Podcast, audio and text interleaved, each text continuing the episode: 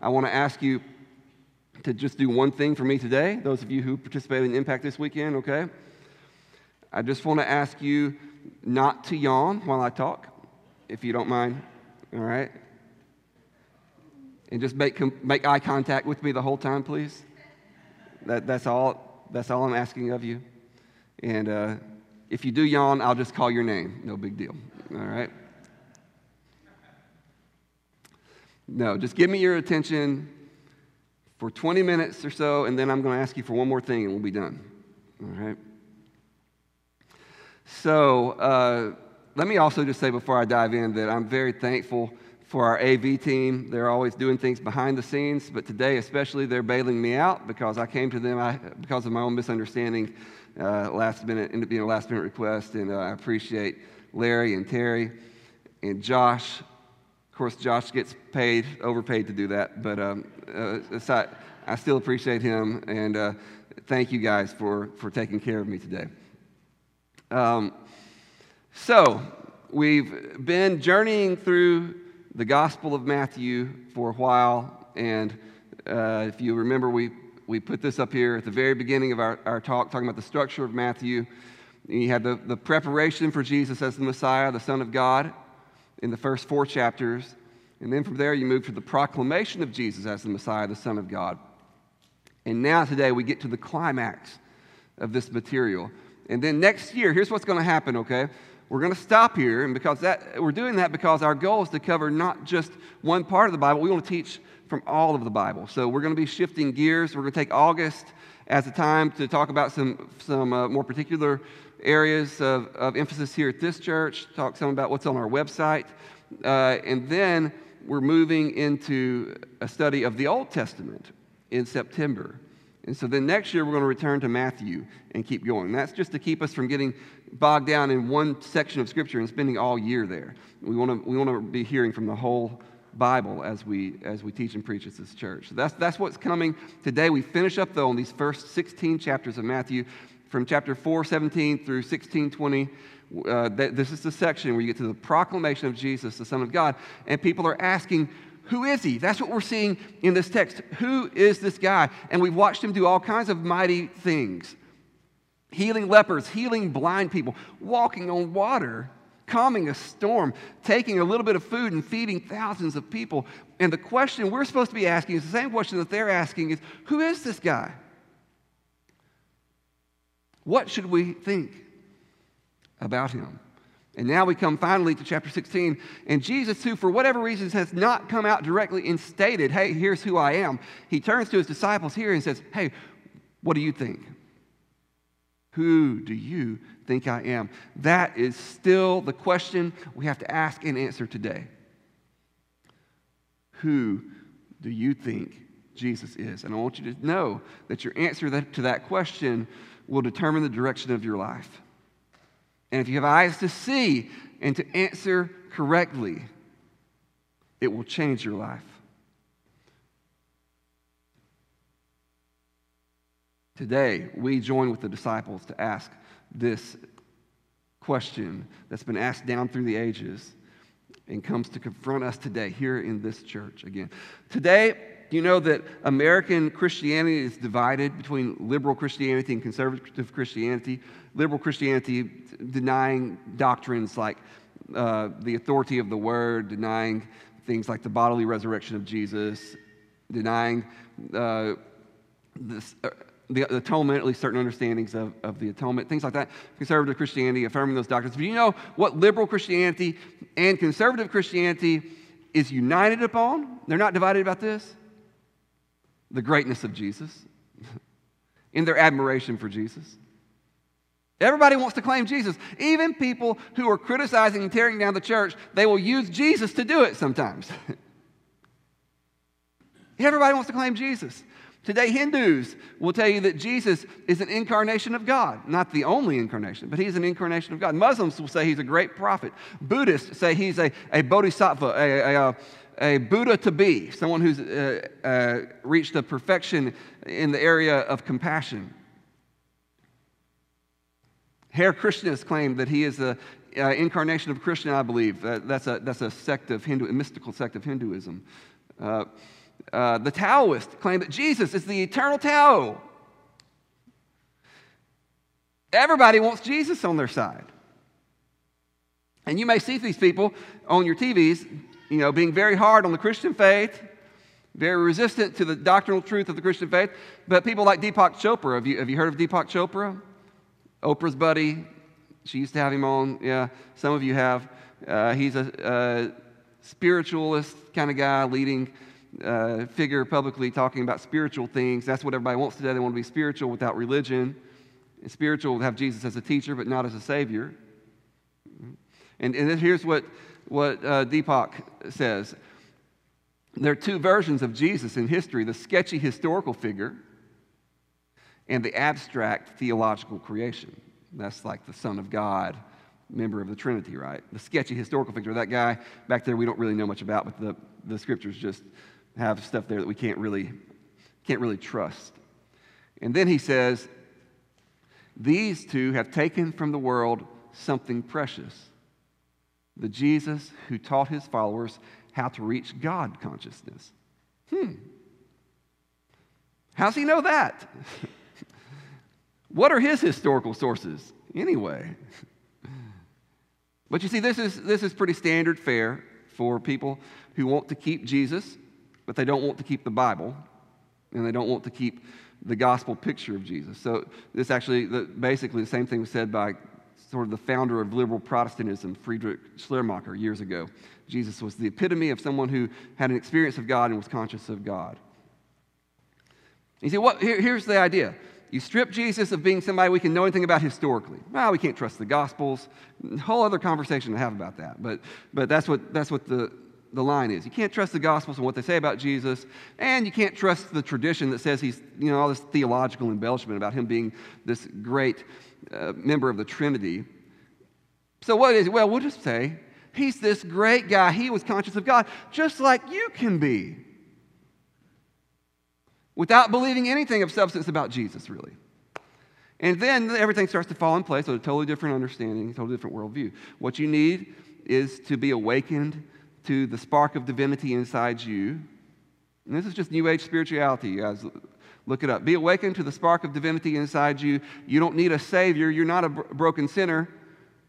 You need a teacher. You need a guru to teach you, to awaken the goodness that's in you, not someone to save you from your sins. You know on and on it goes with that kind of thing. And this is what people present today. And I wonder what would happen for all these people who try to claim Jesus, even Dr. Chopra. I wonder what they would say if they were sitting with him and he looked at them and said, "But who do you say that I am?"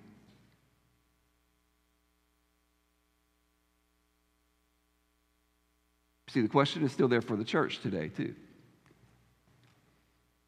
Who do you say that Jesus is?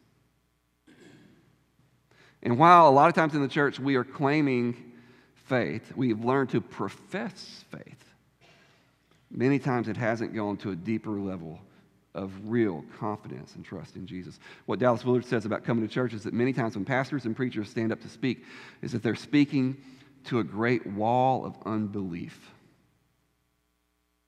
And then we're trying to get people to do things, to behave in certain ways that are actually incongruous with their deep beliefs about Jesus, about God, about the world. Today is the day for you to ask yourself, what do you think about Jesus? Today's the day for you to sit with Jesus and have him communicate with you and say, who do you think I am? To let that question then inform the rest of your life. Okay, let's jump into the text here. Matthew 16, verses 1 through 4. And the Pharisees and Sadducees came, and to test him, they asked him to show them a sign from heaven. The Pharisees and Sadducees disagreed on a lot. We're not going to get into that right now. But they weren't usually united, but they're united here in opposing Jesus. And they asked him to show them a sign from heaven, maybe even to give them a sign in the heavens. And I've kept the translation. It's not usually translated this way, but really the same word that's usually translated sky is heaven. And if you read on, you'll see that Jesus takes that term and keeps talking about it. He answered them, "When it is evening, you say it will be fair weather, for the heaven is red. And in the morning, it will be stormy today, for the heaven is red and threatening.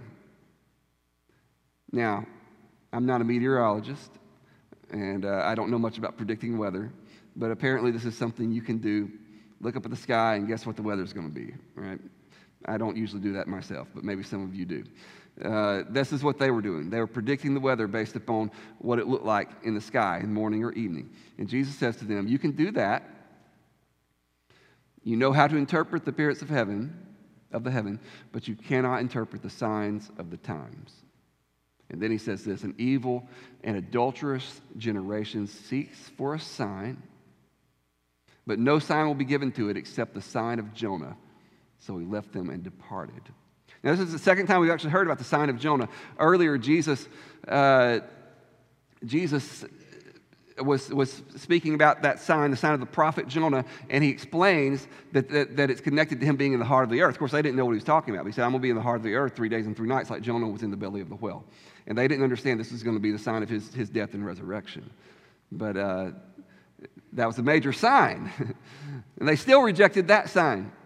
But what Jesus is saying to them is that you've seen all kinds of things and you can't interpret, you can't see. But why does he say it's a wicked thing to seek for a sign? Let me distinguish for you two kinds of signs, okay? Or two kinds of sign seekers. There's a sign seeker who wants to believe and asks for a sign, like Gideon in the Old Testament. And he laid the fleece out for God to give him a sign. And he wasn't rejected for that. There's also the sign seekers who demand a sign because they don't want to believe. And that's what the Sadducees and Pharisees are doing here. They've got all kinds of signs happening all around them. They've got all kinds of witnesses all around them. And yet they come to Jesus and said, show us another sign. Give us something that will convince us, right? And for people like that, usually nothing will ever convince them. Demanding a sign because you don't want to believe. And I urge you today, if you're in here, given an audience like this, it's very possible that we have people in here who are questioning your faith, doubting your faith. There's nothing wrong with questioning, nothing wrong with doubting. I've done a lot of that myself over the years. But I urge you to think about your reasons why. I was meeting with an atheist or agnostic, I guess, years ago. I had a long conversation with him, drove down to meet him in Tennessee. I was in Kentucky. And we went back and forth talking about reasons, evidences, arguments for the Christian faith. And finally, at one point, I stopped and I asked him, I said, do you want Christianity to be true? And I appreciated his honesty. He just stopped and said, you know, I don't know. Many, many times, when people are rejecting Jesus or saying, I need you to show me something else, it's because deep down they don't want it to be true. Not always, okay? Not always. And I don't mean to put you in a bad spot if you're in here with sincere doubts, but I ask you to do some introspection. Now remember, I believe it was Aldous Huxley who had written about, I don't know enough about Aldous Huxley to even talk. I assume based on the quote that he was one of these guys who's written about the meaninglessness of life. Because he said, all that talk we did about meaninglessness in life, this is later, years later, he said, it was only because we wanted to have sex.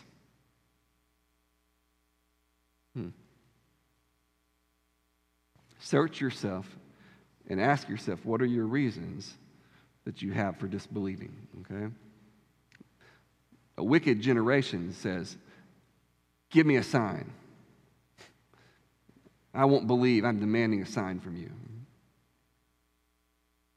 That's what Jesus deals with here first, and he refuses to accommodate them, to give in to their demands. Then we get to verses 5 through 12. When the disciples reached the other side, here we move, you see, from a settled disbelief to a dull belief, an unperceiving belief.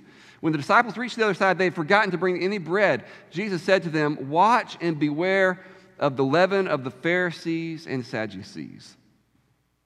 Here they were, the ones who asked the question, and he tells them, beware of the leaven that goes into bread. And they began discussing it among themselves, saying, we brought no bread. Oh, no.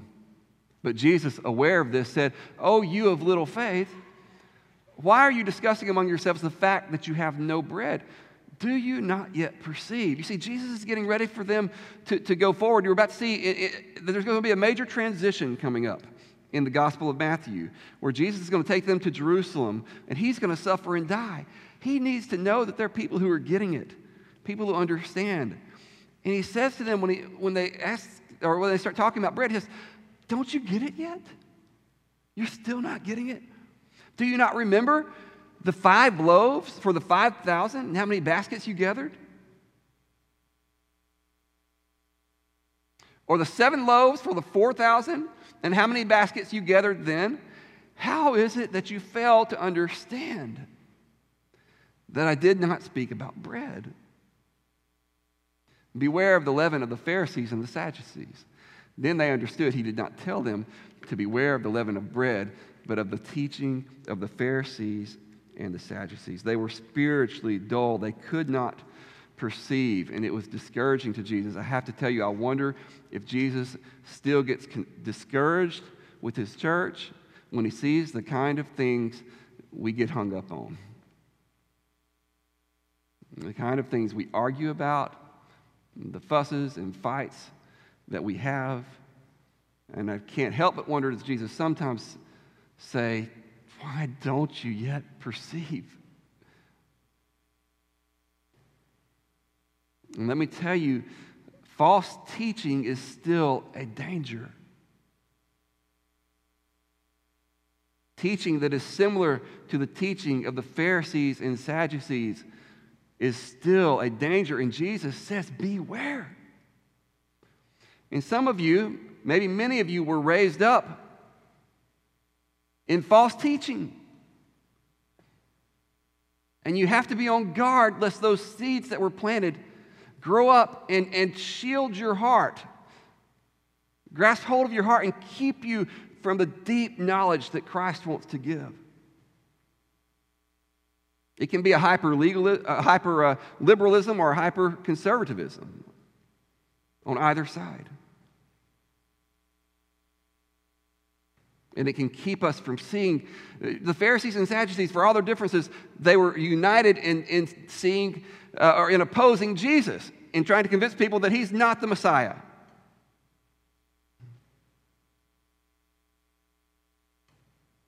But there are ways in which we can claim that Jesus is the Messiah and still be very blind to the beauty and depth of the Christian faith. And the ways that we don't have spiritual senses to see the powerful thing that Jesus has done and what he wants us to see. We've been entrusted with the gospel, with this powerful message of salvation about Jesus, the Messiah, the Son of God. We're meant to be bringing life and truth and goodness everywhere we go, and we get hung up on little details of arguments. Even things that are important, but they're not most important. But then we treat them like most important. Some of us recently were having a discussion about the Lord's Supper, a number of us in here. And let me preface this by saying I'm not targeting anybody with this, okay? This is not meant to be a shot at anybody at all. It's just an illustration of the point that I think about. So I am one who thinks that the Lord's Supper really matters, and it matters how you do it. So put me down for that. But I have to wonder sometimes, given my past, the way we were nitpicky with it, and we got into terrible, fierce debates with people about exactly how it's done. I wonder sometimes if Jesus is saying, "Do you not perceive? Do you not perceive what's really happening at the table? The incredible mystery of the body and blood of Christ I've offered to you." And you want to talk about bread. Did we not bring bread? We cannot allow ourselves to be sucked in by the false teaching that fails to see what's important. That's what the Pharisees and Sadducees always do. They fail to see what's really important. And in a lot of that, they go astray. And it's a lack of faith, you see. He doesn't say, "Oh, you have little intelligence." Although we might expect him to say that. That's not what he says. You have little faith, because the faith that really knows God perceives things, can see spiritually.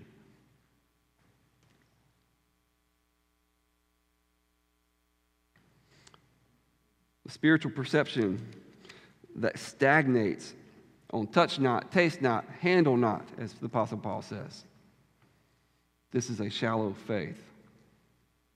This is really a lack of spiritual perception. Beware of false teaching.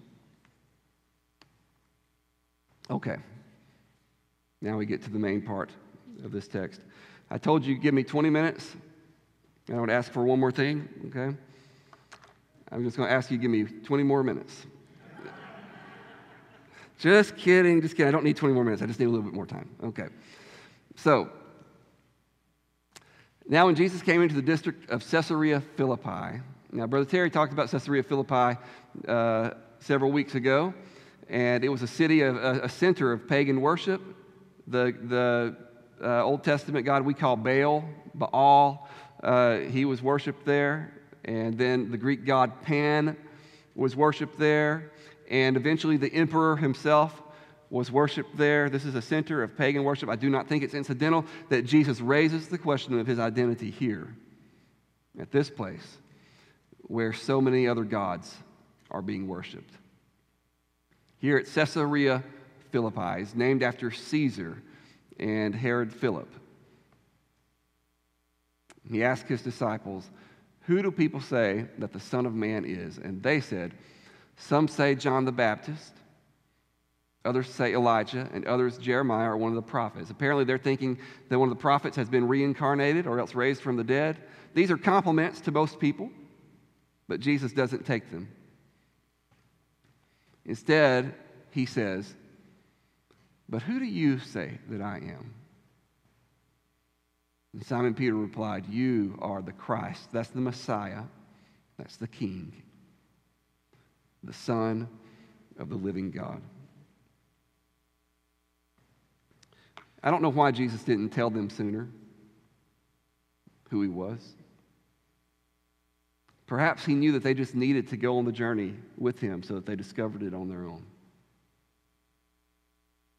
And perhaps you have been on the journey with Jesus yourself.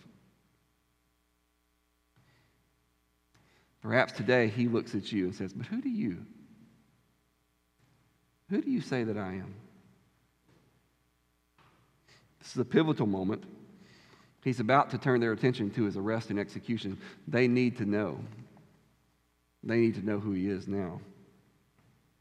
And this identity of Jesus is something that everybody has to wrestle with. We may say sometimes, "Well, I don't need to believe things. I'm a good person." That's the lie that we've come to believe in our society, that our beliefs actually don't connect to our behaviors. But actually, what you think about Jesus will impact the way you live. And if you don't actually trust him as the great one he claimed to be, the scriptures portray him as, then you'll end up trusting somebody else, yourself, some public figure, some of your friends. It's when we see Jesus as the greatest, when we can say with Peter, "You're the Christ, the Son of the living God," that our behavior changes. We say, "We trust you. We're throwing in life with you from now on." So many times we learn things associated with Christ, even good things, teachings of Christ, practices of the church, but have we really learned Christ? Have we really asked ourselves, what do we think about him? Because what we believe about him will infuse everything else. Everything else will be infused by what we think about the Christ. Jesus didn't say, "It doesn't really matter what you think about me." This is what a lot of our people in our society would like to say. "It doesn't really matter what you think about me. Just as long as you agree with my teachings. Just as long as you are a good person." Jesus thought it mattered what people thought about him. They needed to see it. Now let's look at when Peter gives this beautiful confession, and we're going to stop at verse 17. Jesus' response: "Blessed are you, Simon Bar-Jonah," Simon son of John is the way you can translate that, "for flesh and blood has not revealed this to you, but my Father who is in heaven. Do you know what that's saying? Have you ever sat with that teaching a little bit? What he's saying to Peter is that you can't get this on your own. You can't just arrive at this truth, deeply held conviction about Christ on your own. God has to do something in your heart. Are you here as someone who is convinced and convicted that Jesus is the Messiah, the Son of the living God? If you are, let me tell you something that should be good news to your ears. God has worked in your heart. You didn't do it by yourself. You have come to believe in the Christ, the Son of the living God, because God has worked on you. The living God, the Father, has revealed it to you. Let me tell you about a danger, and I have a master's degree in Christian apologetics. I believe in the place of arguing to defend the faith, and I'm comfortable doing that. But let me tell you about one of the dangers in it. It's an important enterprise. It's good as far as it goes. But one of the dangers in Christian apologetics, for people who don't know, it's just defending the faith, reasoning about the faith. One of the dangers in it is that if you depend too heavily upon it, you come to think that you can kind of rationalize your way to God. And that your faith in God is based upon your cleverness. And then the first step in the Christian faith for you becomes a step of self-dependence. See how smart I was? I defeated my agnostic friend in an argument. That doesn't mean you belong to Jesus. Just because you can beat somebody in an argument about God doesn't mean you belong to Jesus. And here's the truth. I mean, this may be discouraging for some people to hear, but Richard Dawkins, or one of those people like that, the famous atheist, would beat most of us in an argument. Do you know that?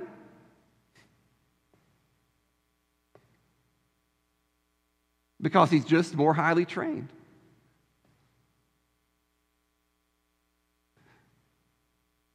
Richard Dawkins would have beaten my dear mentor friend I've talked to you about, 80-something-year-old Miss Ruby. He would have destroyed her in an argument. This woman in whom the light of Christ shined all the time. It would not have disturbed her faith one bit because she was living from a reality that Richard Dawkins knows nothing about.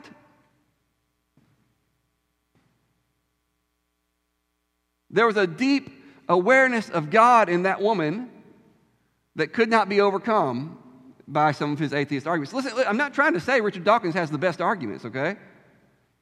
He doesn't. The best arguments support Christianity. And like I've said, I've spent a lot of time in this kind of stuff. I'm not just speaking for something I haven't at least dabbled in. So don't misunderstand me. I am an advocate for taking hard questions and wrestling with them.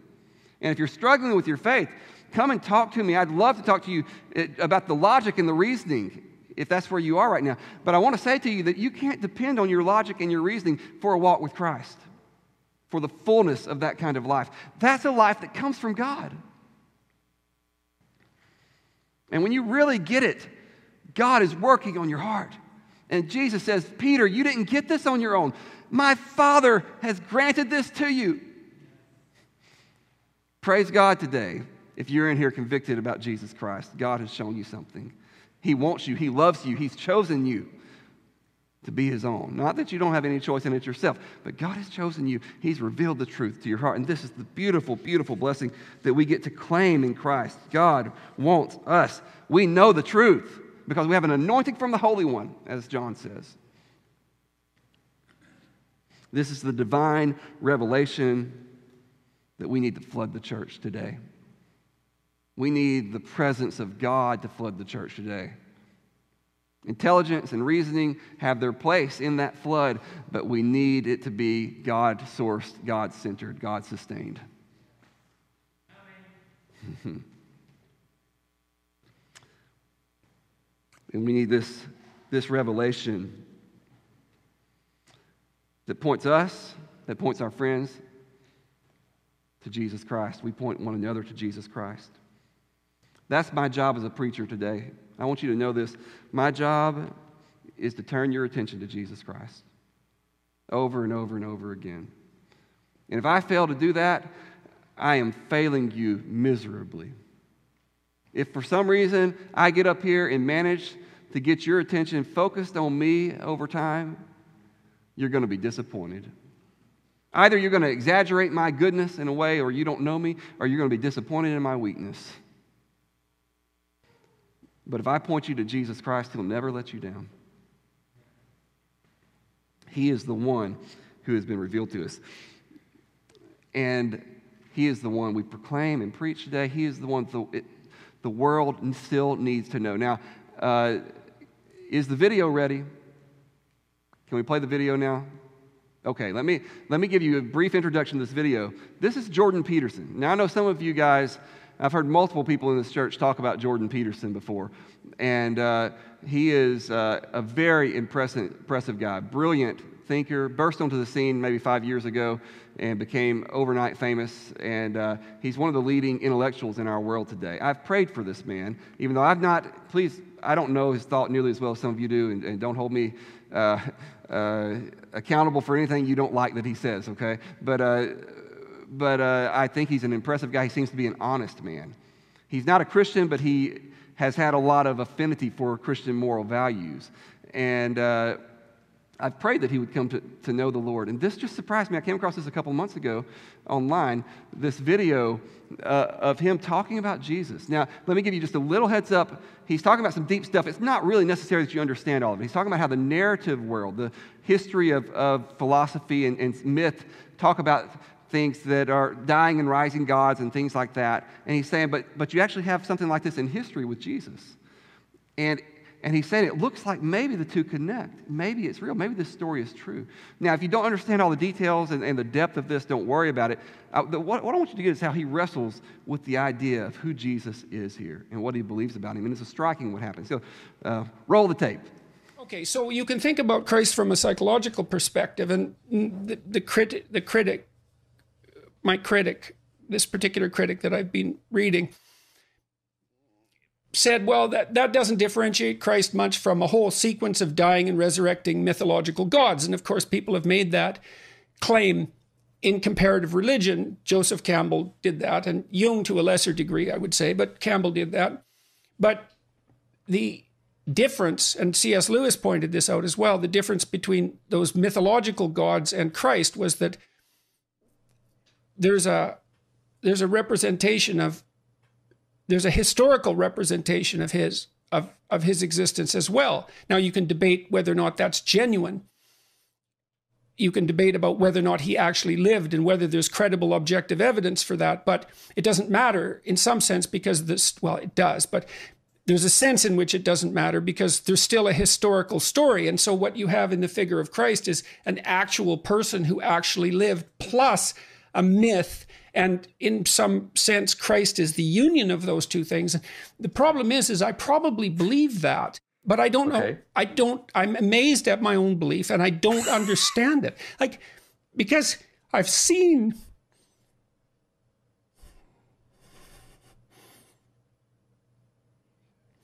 sometimes the objective world and the narrative world touch.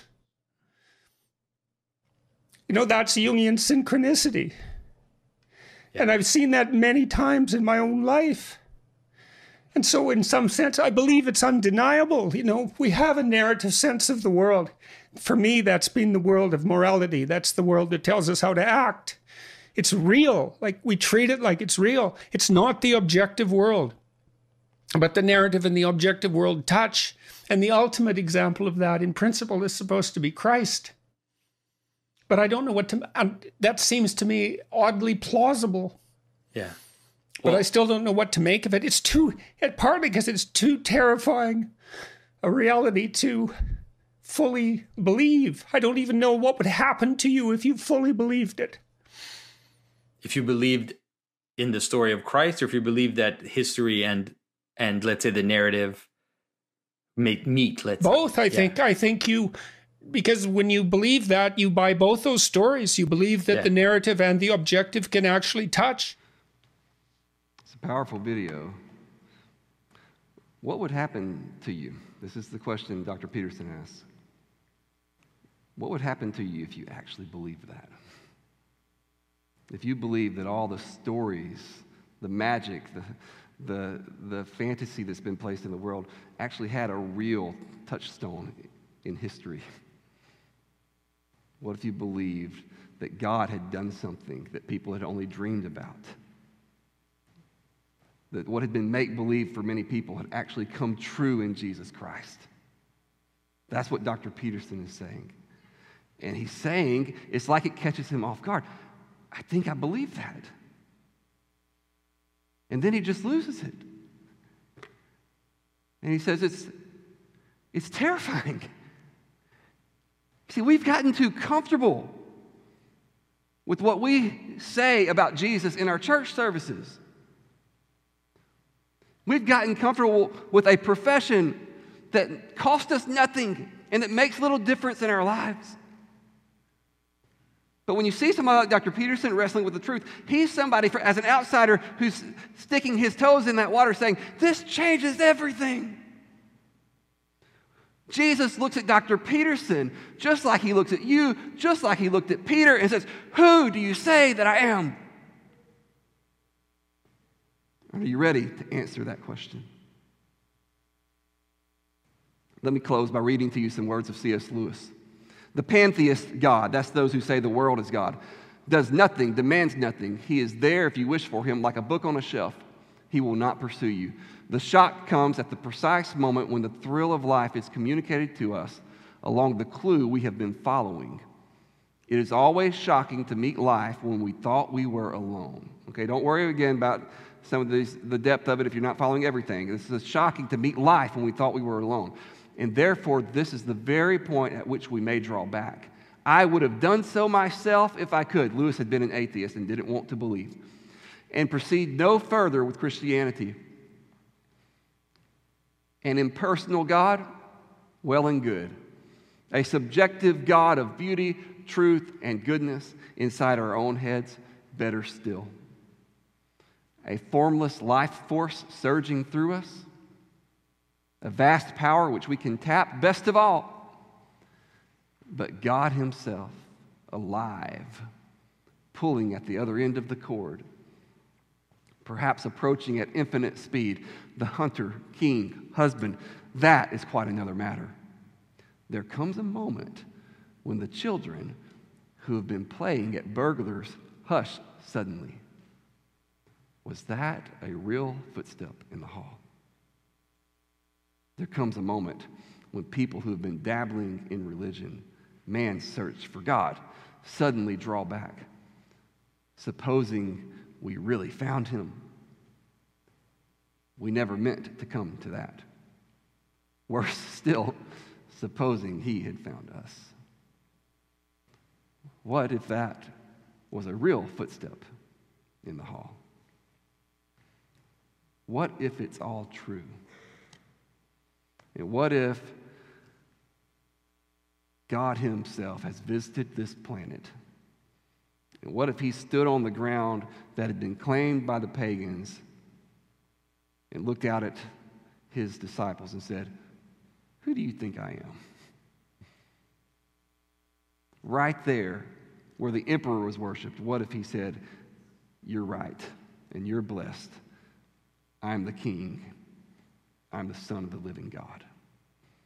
This is the story that Matthew is telling us. And this is the story that guides the church forward. Jesus Christ, God's chosen one, God's anointed, our Savior and our Lord. That's him. Young people are here today with Impact. You're always here, lots of you anyway. But we're thinking about the young people today.